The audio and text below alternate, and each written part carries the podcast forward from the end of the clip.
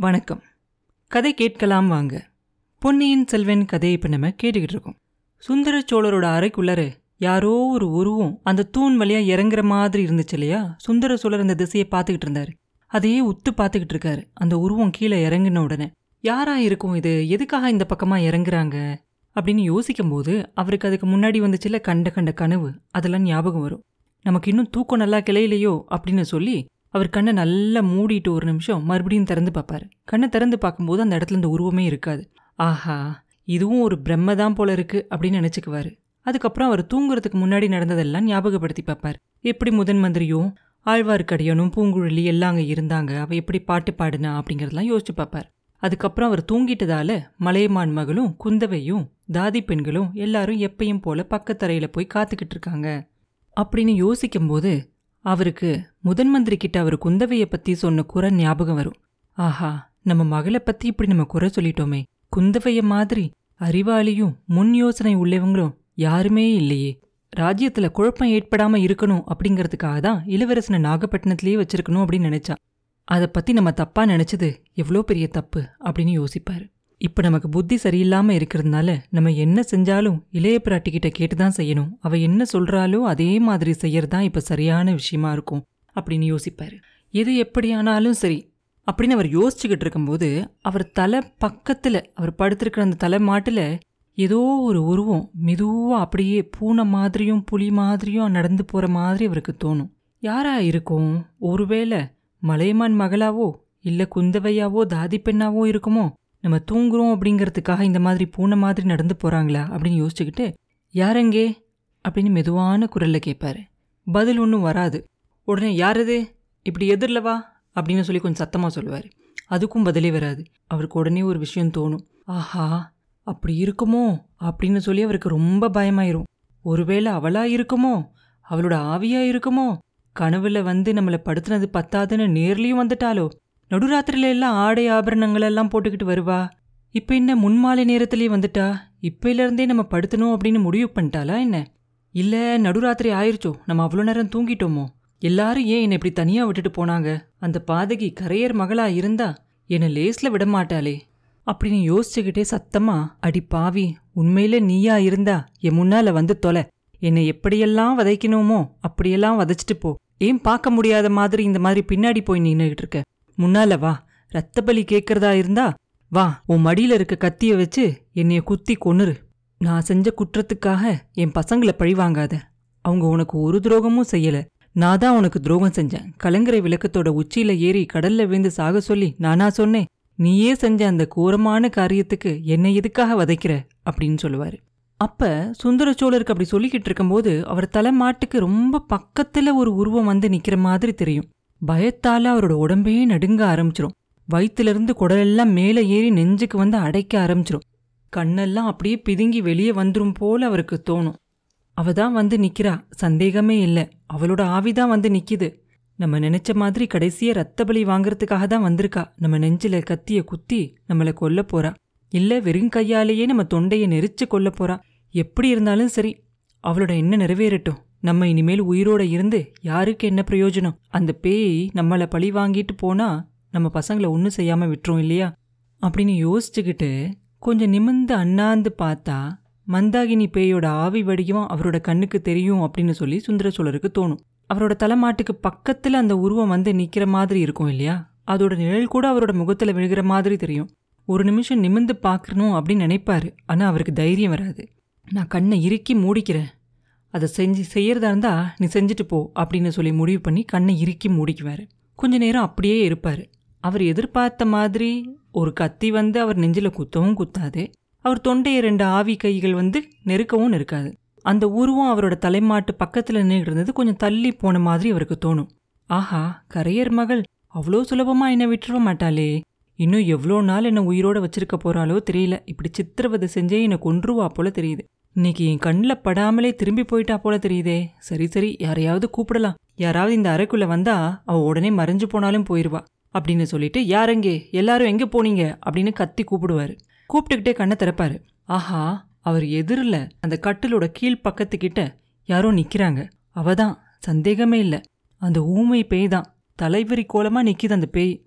அதோட நெத்திலேருந்து ரத்தம் கொட்டுது. ரத்த பழி வாங்க வந்தேன் அப்படின்னு சொல்கிற மாதிரி இருக்கு.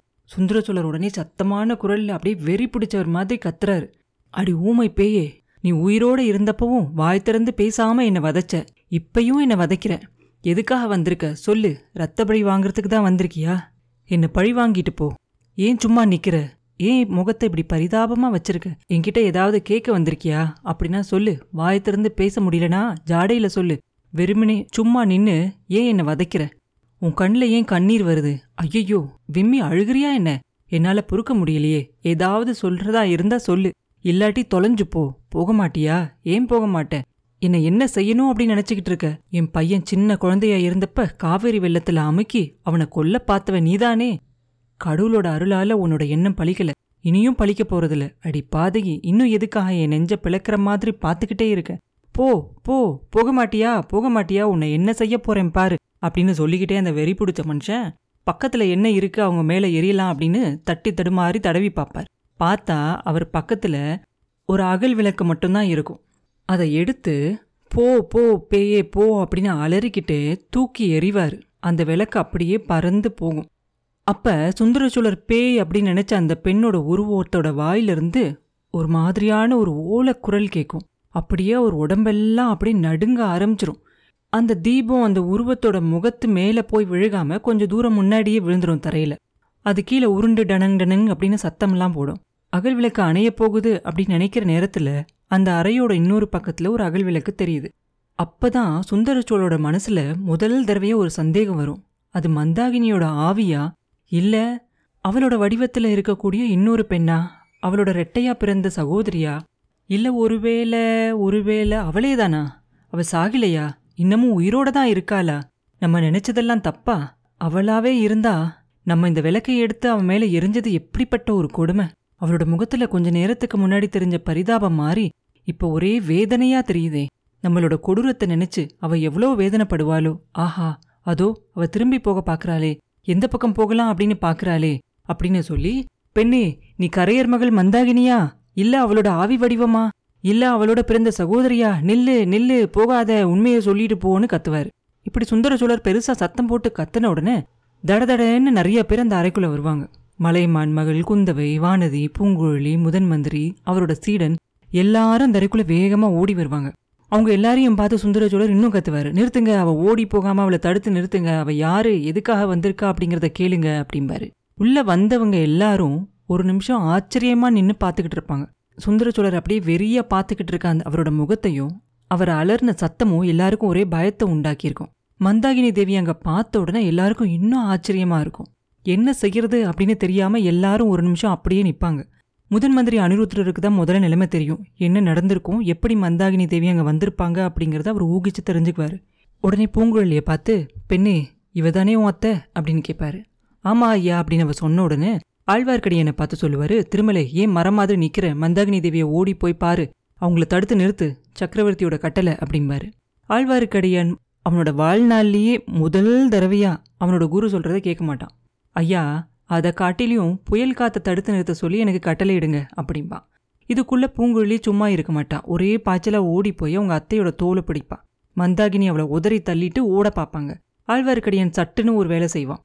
அவங்க எல்லாரும் நுழைஞ்சு வந்தாங்க இல்லையா ஒரு கதவு அது பக்கத்துல போய் அதை சாத்தி தாப்பா போட்டுட்டு அதுக்கப்புறம் அந்த கதவை யாரும் திறக்க முடியாதபடி அவன் கையை விரிச்சு நினைக்குவான் இப்படி ஒரு மான வேடர்கள் எல்லா பக்கமா சுத்தி பிடிப்பாங்களோ அந்த மாதிரி அவங்க பிடிபட்டுட்டோம் அப்படின்னு நினைச்சு நாலா பக்கமும் முழிச்சு பார்ப்பாங்க மந்தாகினி தேவி. தப்பிச்சு போறதுக்கு வேற வழி இல்லை அப்படின்னு தெரிஞ்ச உடனே அவங்க இறங்கி வந்தாங்க இல்லையா அந்த வழியாவே மேலே ஏறி போயிடலாம் அப்படின்னு முடிவு பண்ணிடுவாங்க அதனால அந்த மாடியை பார்த்து நடந்து போவாங்க. அவங்க என்ன பண்ண போறாங்க அப்படிங்கறத மற்றவங்களும் தெரிஞ்சுக்கிட்டு இருவாங்க சுந்தரச்சோழர் உடனே பிடிங்க அவளை பிடிச்சு நிறுத்துங்க. அவள் எதுக்காக வந்தா? யாரை பழி வாங்குறதுக்காக வந்தான்னு கேளுங்க அப்படின்னு மறுபடியும் கத்துவார். தூண் வழியாக மேல் மாடத்துக்கு ஏறி போகலாம் அப்படின்னு அவங்க போகும்போது பூங்குழலி மறுபடியும் அவங்க கிட்ட போவா. இப்போ போய் அவங்கள பிடிச்சு நிறுத்த மாட்டா. அதுக்கு பதிலாக பூங்குழலி அவள் கையால் ஜாட செஞ்சு ஏதோ சொல்ல பார்ப்பா மந்தாகினி அதை புரிஞ்சுக்கிட்டு கீழே விழுந்து கிடந்த அந்த அகல் விளக்கை சுட்டி காட்டுவாங்க. இதை கவனிச்சுக்கிட்டு இருந்த குந்தவை அவங்க அப்பா கிட்ட போய் அப்பா பெரியம்மா மேல நீங்க தான் விளக்கை எடுத்து எரிஞ்சிங்களா? அப்படின்னு கேட்பா ஆமாம் மகளே அந்த பேய் என்னை பார்த்த பார்வையை என்னால் சகிக்க முடியல. அதனால தான் விளக்கு எடுத்து எரிஞ்சேன் அப்படிம்பாரு.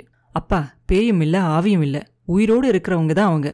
அப்பா பெரியம்மா சாகவே இல்லை. முதன் மந்திரியை கேளுங்க. எல்லாம் சொல்லுவார் அப்படின்னு குந்தவையை சொல்லிட்டு மந்தாகினியும் பூங்குழலியும் பேசிக்கிட்டு இருக்காங்க இல்லையா?